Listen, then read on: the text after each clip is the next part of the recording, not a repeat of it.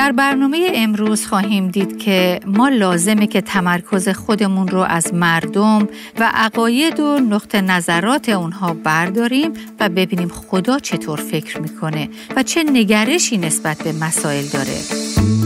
عزیزان مطمئن باشیم که اگر به عنوان یک ایماندار مسیحی طوری زندگی می‌کنیم که به دنبال جلب رضایت مردم اطرافمون هستیم و می‌خوایم مردم همیشه ما رو تایید کنند و برای ما کف بزنند قطعا ما در زندگیمون تصمیمات و انتخابهای غلطی اتخاذ خواهیم کرد. تصمیمات و انتخابهای نادرستی که نتایج بسیار دردناکی در زندگی ما به جا خواهند گذاشت. اما اگر ما به دنبال جلب رضایت و تایید خدا در زندگیمون هستیم یعنی نظر او در هر کاری که می‌کنیم بیشتر از نظر مردم برای ما اهمیت داره از این عبا نخواهیم داشت که در اقلیت بمونیم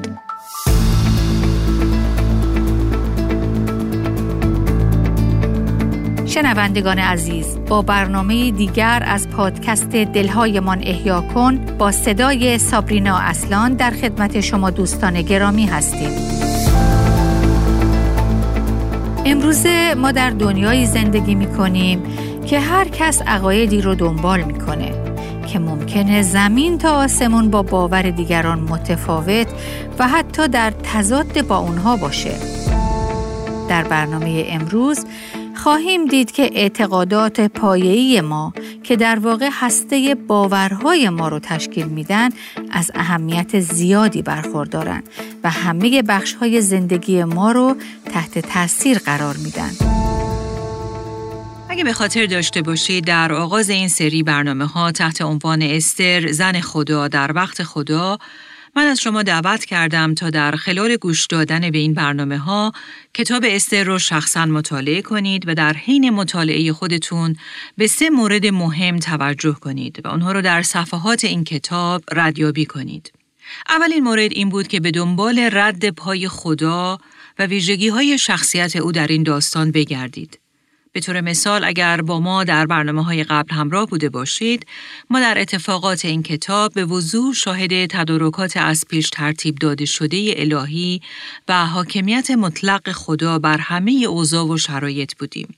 مورد دومی که قرار بود در داستان استر اون رو ردیابی کنیم موضوع نبرد میان دو پادشاهی انسان و پادشاهی خدا بود.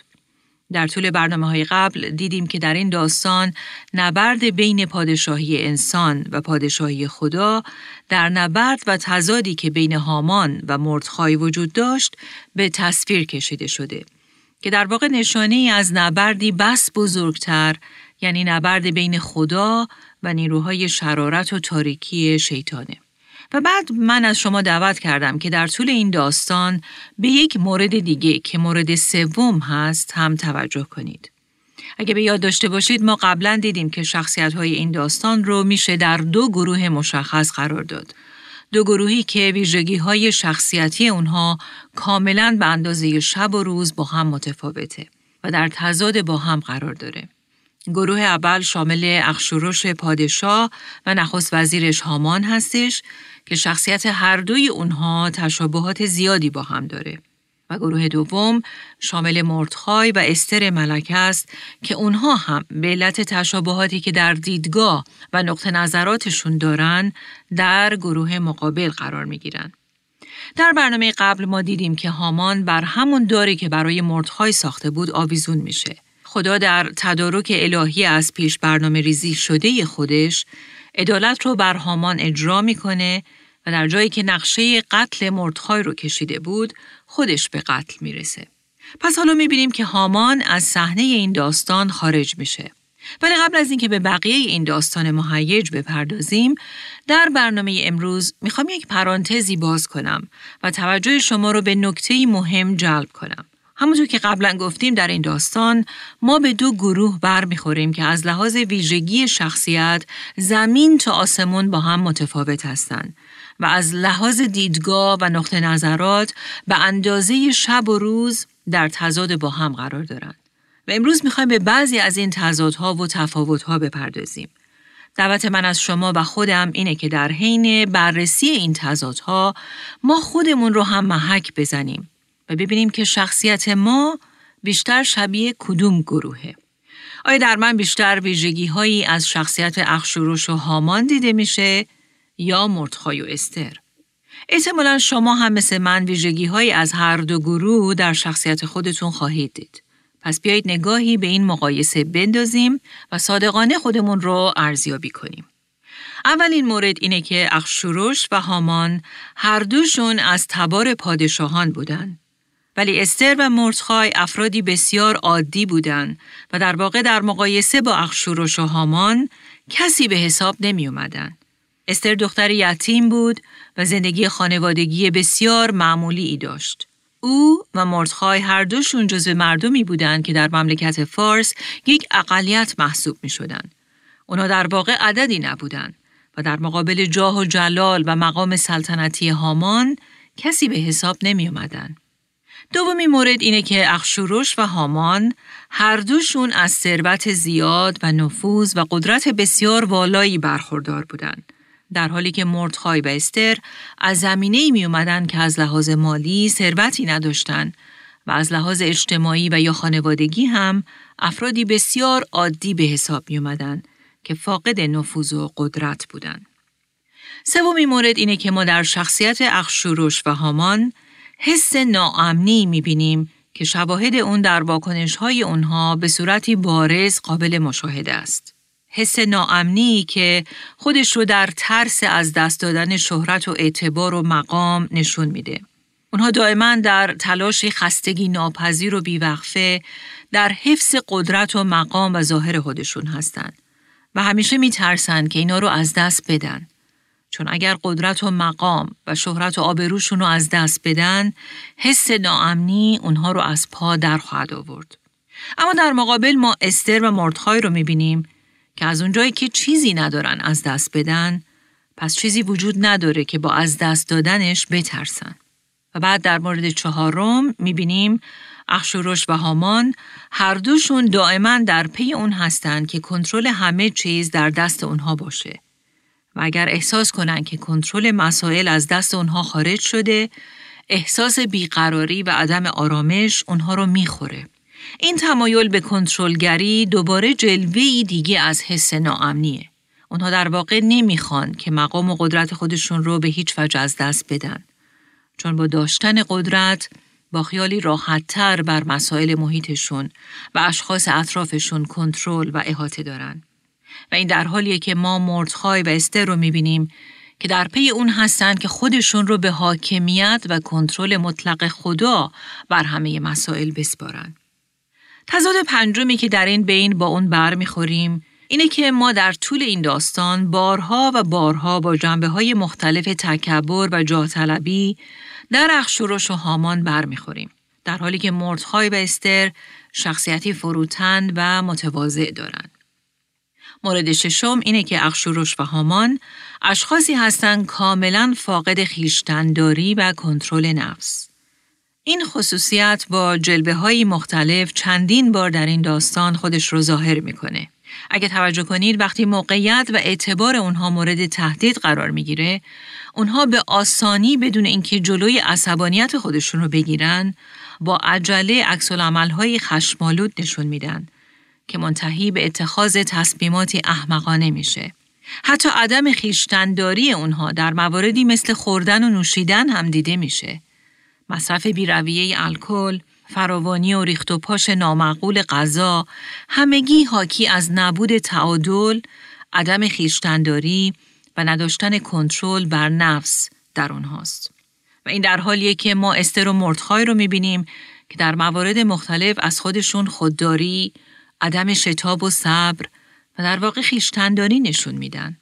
اونها از شخصیتی با ثبات برخوردار هستند و در شرایط بحرانی و پر از فشار بر احساساتشون کاملا مسلطن و واکنش های ابلهانه و خارج از کنترل نشون نمیدن. این خصوصیت به طور خاص در استر وقتی که می‌خواست درخواست خودش رو به پادشاه بگه قابل مشاهده است. و در حالی که بر احساساتی از قبیل ترس و خشم و یا روحیاتی از قبیل قرقر و شکایت کنترل کامل داره وارد صحنه پادشاه میشه و بلافاصله هرچی که به فکرش می‌رسه رو به زبان نمیاره بلکه در کمال خیشتنداری و با مهار فکر و زبانش تشخیص میده که فعلا نباید چیزی بگه و بهتره که به جای امروز فردا صحبت کنه. خصوصیتی که ممکنه من و شما فاقدش باشیم.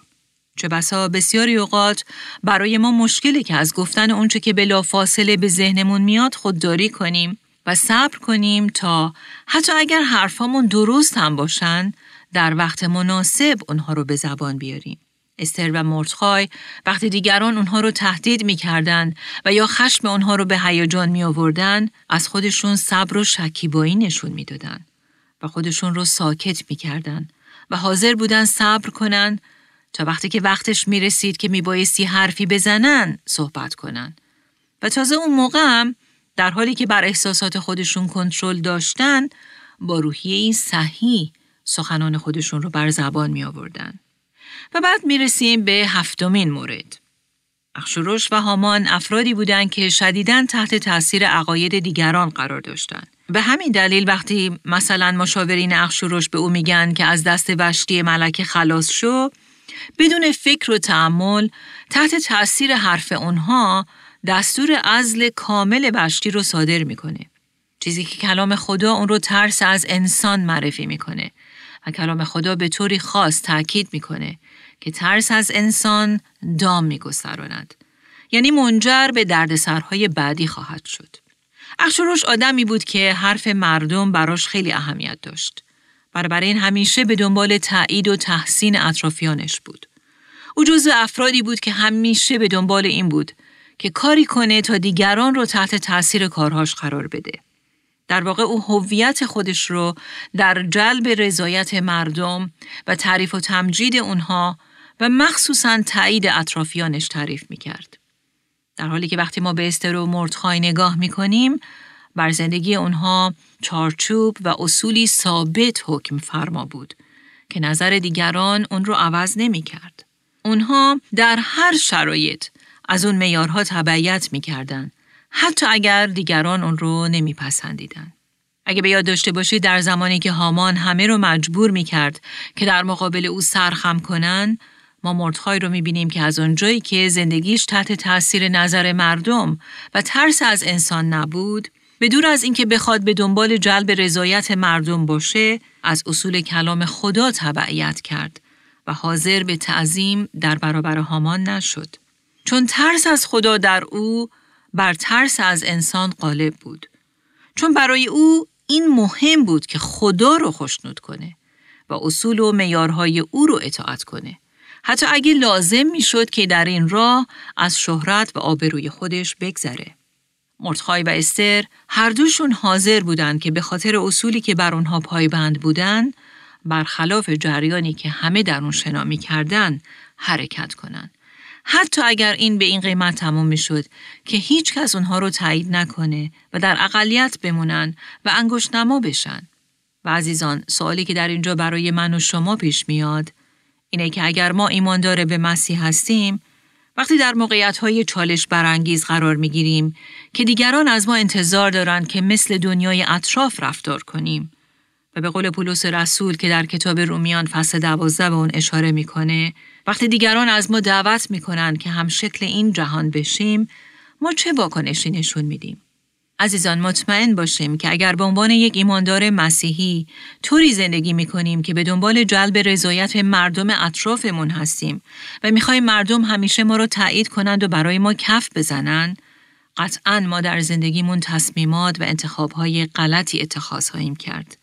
تصمیمات و انتخابهای نادرستی که نتایج بسیار دردناکی در زندگی ما به جا خواهند گذاشت. اما اگر ما به دنبال جلب رضایت و تایید خدا در زندگیمون هستیم یعنی نظر او در هر کاری که می کنیم بیشتر از نظر مردم برای ما اهمیت داره از این عبا نخواهیم داشت که در اقلیت بمونیم.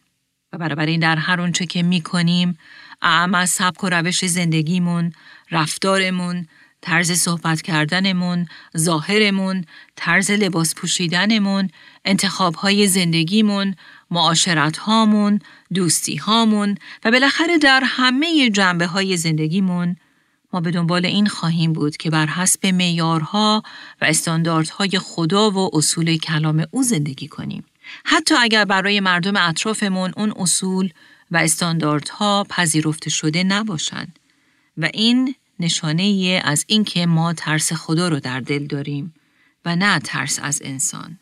و حالا در ادامه بررسی تضادهای موجود بین دو گروهی که در کتاب استر به اونها برمیخوریم به تضاد هشتم می‌رسیم. و اون اینه که اخشورش و هامان دائما به دنبال حفظ ظاهر و شهرت و آبروی خودشون هستند. در حالی که مردخای و استر به دنبال حفظ جان مردم خودشونن. و بعد به مورد نهم می رسیم که اینه که اخشوروش و هامان افرادی خودمهبر هستند که خودشون و نه هیچ کس دیگه مرکز زندگیشون رو اشغال کرده و فقط به دنبال ارزای خودشون هستند و بس. در حالی که استر و مردخای افرادی هستند دگر محور و به فکر دیگران. این روحیه آری از خودخواهی اونهاست که نمی‌ذاره نسبت به دیگران بی تفاوت باشند. بلکه برعکس باعث شده قدم های فداکارانه برای مردم اطرافشون بردارن تا حدی که حاضرن جان خودشون رو هم برای نجات دیگران به مخاطره بندازن. و بعد به مورد دهم می رسیم. و اون اینه که تمام دنیای اخشور و شهامان در خودشون و نقشه های خودشون خلاصه شده. در واقع اونها خودشون رو خدا می‌دونن و همه چیز به دور اونها میگرده. در حالی که استر و مردخای خودشون رو و اهدافشون رو با خدای آسمان ها و همه کائنات هم راستا کردن. زندگی اونها به دور محور او و نقشه ها و مقاصد او میگرده. نقشه ها و مقاصدی بس بزرگتر از زندگی شخصی خود اونها. اگه به یاد داشته باشید یکی از این اهداف این بود که اون مردمی که مسیح نجات دهنده از نسل اونها می بایست در آینده پا به این جهان بذاره از کشتار دست جمعی که هامان برای اونها نقشه کشیده بود رهایی پیدا کنند تا در آینده مسیح از طریق اونها به دنیا بیاد و نجات ابدی رو برای همه بشریت به ارمغان بیاره. متاسفانه همه عکسی که اخشورش و هامان می‌دیدن عکس خودشون بود و بس. دنیای اونها به دور خودشون میگشت و در واقع اون که بر زندگی اونها خدایی می‌کرد خودشون بود. در حالی که مردخای و استر خیلی خوب به این حقیقت واقف بودند که زندگی اونها به دور محور خدا باید بچرخه و اونها ذره ای کوچیک از تصویری بس بزرگتر هستند. و عزیزان این حقیقتی بسیار مهم که من و شما هم باید اون رو در نظر بگیریم. آیا زندگی ما فقط به دور محور خودمون میچرخه و فقط بر خودمون و خودمون متمرکزه؟ برای اینکه چه اتفاقاتی برای من میافته؟ احساسات من چطور جریه دار شدن؟ مردم با من چه رفتاری کردن؟ سختی های من، ازدواج من، بچه های من، مشکلات من و بالاخره همه چیز درباره من گویا که همه دنیای ما خودمون هستیم و همه چیز باید دور ما بگرده ولی باید متوجه باشیم که این چنین نقطه نظری باعث میشه که وقتی اتفاقات ناگوار برای ما میفته ما همیشه خودمون رو قربانی حوادث ببینیم و در نتیجه همیشه برای خودمون احساس تأسف کنیم چون ما به زندگی خودمون طوری نگاه می‌کنیم که خودمون در مرکز اون عکس قرار گرفتیم.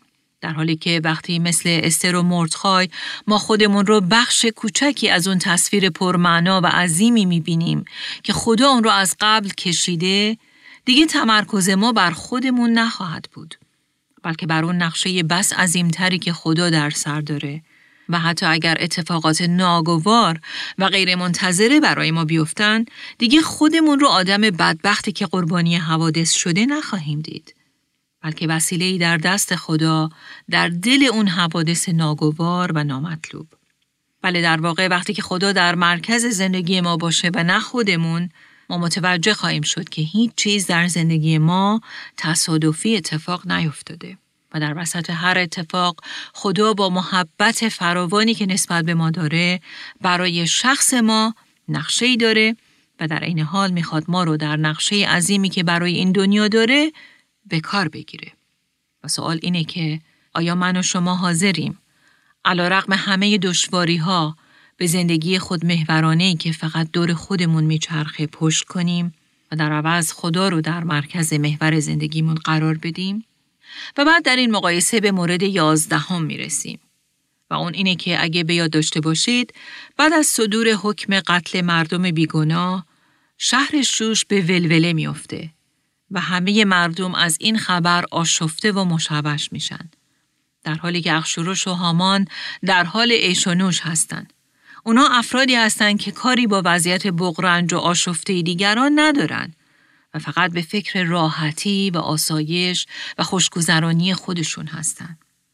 در حالی که استر و مردخای با مشکلات دیگران همدردی می‌کنن و نسبت به درد دیگران نمی‌تونن بی تفاوت بمونن. و بعد به مورد دوازدهم می رسیم. که و هامان از مقام و منزلتی که داشتن برای خودفرازی و ارتقاء بیشتر و خودنمایی استفاده می کنن. در حالی که استر و مردخای از مقام و منزلتی که داشتن در جهت خدمت دیگران و میانجگری برای دیگران و در نهایت نجات و رهایی دیگران استفاده می کنن. در واقع تمرکز اونها بر خودشون نیست بلکه بر دیگران. و بعد تضاد دیگه که بین این دو گروه می‌بینیم اینه که اخشورش و هامان غالبا با شتاب زدگی و عجله و بدون دوراندیشی تصمیم می‌گیرن و با سرعت هم اون رو عملی می‌کنن و بعد هم به خاطر اونچه که کردن افسوس می‌خورن و پشیمون میشن ولی دیگه خیلی دیر شده. اما استر و مرتخای از هر گونه شتاب و هلزدگی اجتناب می‌کنن و برای اونچه که می‌خوان بکنن یا بگن قدم های حساب شده برمیدارن. اونا اشخاصی هستن که قبل از هر اقدامی خوب فکر می‌کنن و مهمتر از هر چیز اهل دعا هستند. و قبل از اینکه خودشون با عقل و تدبیر انسانی وارد عمل بشن، ابتدا دعا می‌کنن و با دعا وابستگی خودشون رو به خدا اعلام می‌کنن در نهایت همه چیز رو به دست خدا میسپارن. مورد چهاردهمی که در تضاد بین این دو گروه قابل مشاهده است اینه که اخشورش و هامان هر دوشون شخصیتی دارن که در احساساتشون ثبات وجود نداره. هر دوی اونها فوق العاده دمدمی مزاج و متغیر هستند و یه دفعه تصمیمات ناگهانی غیر منطقی و نامعقول اتخاذ می‌کنن. در حالی که استر و مردخای با توکل کردن به خدای زندهی که میپرستیدن عاقلانه و حکیمانه با مسائل روبرو میشن. اونها بر احساساتشون کنترل دارن و با ثبات و متعادل هستند. ما در اونها به هیچ وجه روحیه‌ای دمدمی مزاج که منجر به تصمیمات ناگهانی و غیر منطقی بشه نمی‌بینیم. بلکه برعکس اونها با کنترل احساساتشون قدمهایی سنجیده و حکیمانه برمیدارن. و در آخر به مهمترین تضاد می رسیم که بین شخصیت هامان و مردخای بیشتر از هر تضاد دیگه خودش رو جلوگر می‌کنه و اون اینه که هامان شخصی بود که خودش رو برافراشت و خودش رو در موقعیتی قرار داد که خدا او رو پست کرد و به پایین کشید در حالی که مردخای خودش رو در زیر دست زورآور خدا فروتن کرد و نتیجه چی شد؟ بله نتیجه این شد که خدا او رو سرفراز کرد. کلام خدا در اول پتروس فصل پنجم آیات پنج تا شیش به این اصل مهم اشاره می‌کنه. در این آیات می‌خونیم خدا در برابر متکبران می ایستد اما فروتنان را فیض می بخشد. پس خیشتن را زیر دست نیرومند خدا فروتن سازید تا در زمان مناسب سرفرازتان سازد. و این اصل کلام خدا هیچگاه و در هیچ دوره ای عوض نمیشه. این اصل در زندگی هامان و مردخای اجرا شد و در زندگی من و شما هم اجرا خواهد شد. پس چه بهتر که امروز زیر دست زورآور خدا فروتنی کنیم تا او در وقتی که خودش معین کرده و با تدارکاتی که در پشت صحنه برای ما دیده با همون دست نیرومند و زورآور ما رو برافرازه آمین. در کتاب یعقوب فصل چهارم آیه ده هم می‌خونیم در حضور خدا فروتن شوید تا شما را سرفراز کند. به راستی که داستان کتاب استر این داستان پر از هیجان چقدر روشن و واضح این اصل کتاب مقدسی رو برای ما به تصویر می‌کشه. داستانی پر از اکتشاف حقایق جدید درباره خدا، درباره خودمون و درباره دیگران. از شما دعوت می کنیم تا با ما در برنامه آینده از سری برنامه های استر زن خدا در وقت خدا دوباره همراه بشید تا با هم به حقایق بیشتری در این داستان بپردازیم. پس تا برنامه آینده شما را به خدایی می سپاریم که متکبران را پس می سازد اما فروتنان را سرفراز می نماید. آنچه در این برنامه ها به سمع شما شنوندگان گرامی می رسد تعالیم نانسی دیماس ولگموت با صدای فارسی سابرینا اصلان است. ترجمه و تهیه این برنامه ها حاصل همکاری دو مؤسسه دلهایمان احیا کن و راستی می باشد. برای شنیدن یا بارگزاری سایر برنامه ها می توانید به تارنمای دلهایمان احیا مراجعه کنید.